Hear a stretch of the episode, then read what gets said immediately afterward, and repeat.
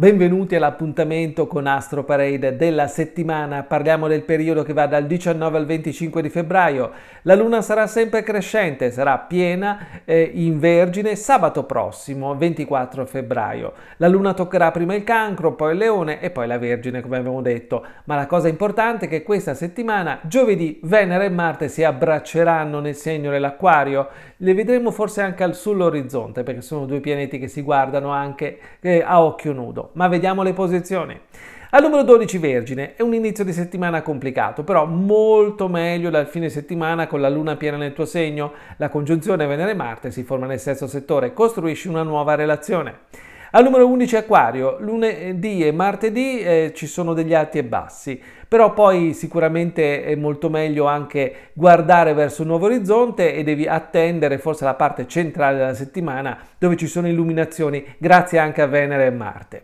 Al numero 10 bilancia, energia in discesa, evolvi quello che già esiste, non cercare alternative e poi innamorati della persona che hai già incontrato oppure una appena incontrata. Al numero 9 Toro, ostacoli da superare, sicuramente ci sono, però molto bello il fine settimana con la luna piena nel tuo elemento. Bellissima congiunzione nel decimo settore, insomma, a tua disposizione i sentimenti che desideri.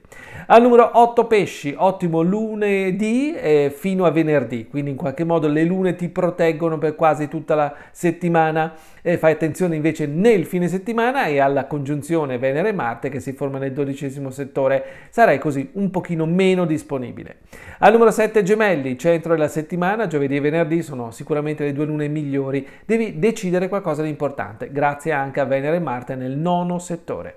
Al numero 6 Capricorno, devi fermare tutto quello che non capisci e devi poi rinascere nel fine settimana grazie alla luna piena e anche alla congiunzione Venere-Marte nel secondo settore che ti invita a investire energia su una nuova relazione.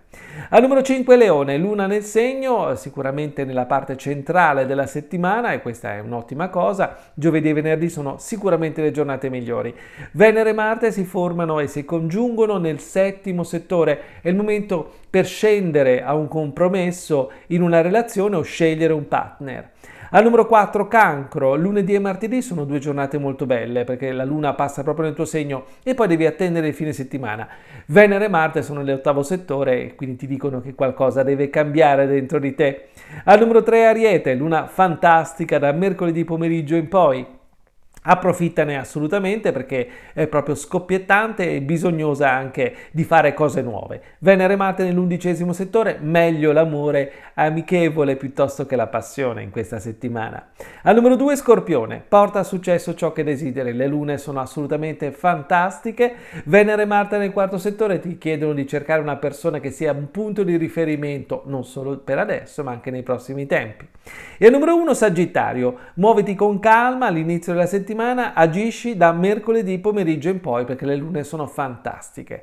Venere e Marte nel terzo settore ti regalano un piccolo spostamento e forse magari anche un incontro illuminante. È tutto dalle stelle.